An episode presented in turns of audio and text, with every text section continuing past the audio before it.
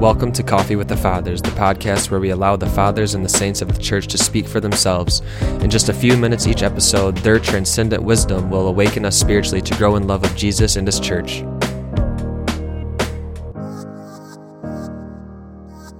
As we wake up and sip some of our coffee today, we're going to be hearing another homily from Saint Gregory of Nyssa, again, a bishop who was a bishop in Nyssa in the fourth century and this homily is titled The Hope of Seeing God.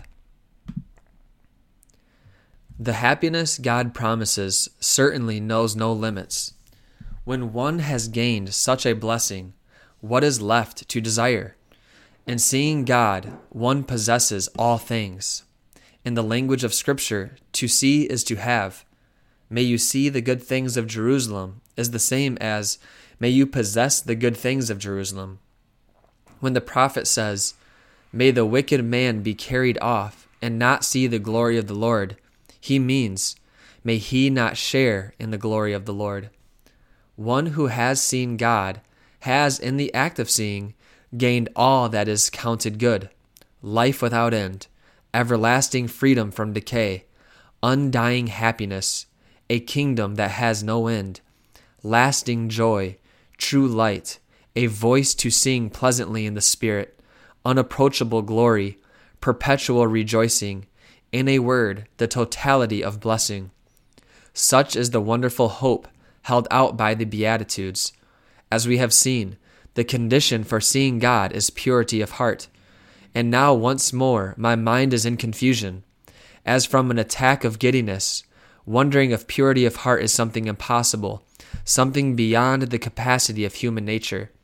If the vision of God is dependent on purity of heart, and if Moses and Paul did not attain this vision, they state that neither they nor anyone else can see God, then the promise of the Beatitudes spoken by the Word seems to be something impossible of realization.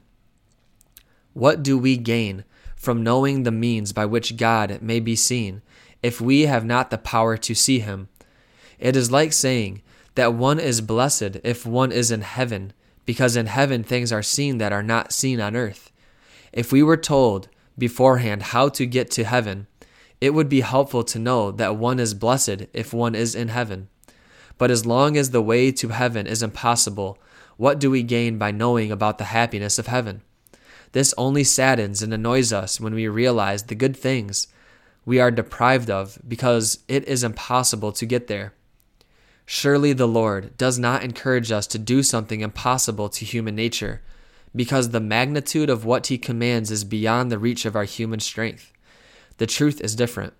He does not command those creatures to whom he has not given wings to become birds, nor those to whom he has assigned a life on land to live in water. If then, in the case of all other creatures, the command is according to the capacity of those who receive it, and does not oblige them to anything beyond their nature, we shall come to the conclusion that we are not to give up hope of gaining what is promised by the Beatitude. John and Paul and Moses, then, and any others like them, did not fail to achieve that sublime happiness that comes from the vision of God. Not Paul, who said, There is stored up for me a crown of righteousness, which the judge who judges justly will give me, nor John, who leaned on the breast of Jesus, nor Moses, who heard God saying to him, I know you above all others.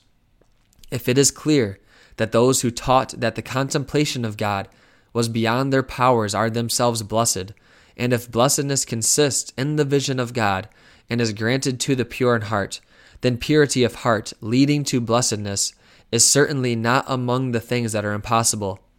Hence it can be said that those who with Paul teach that the vision of God is beyond our powers are right in what they say, and that the voice of the Lord does not contradict them when he promises that the pure in heart will see God.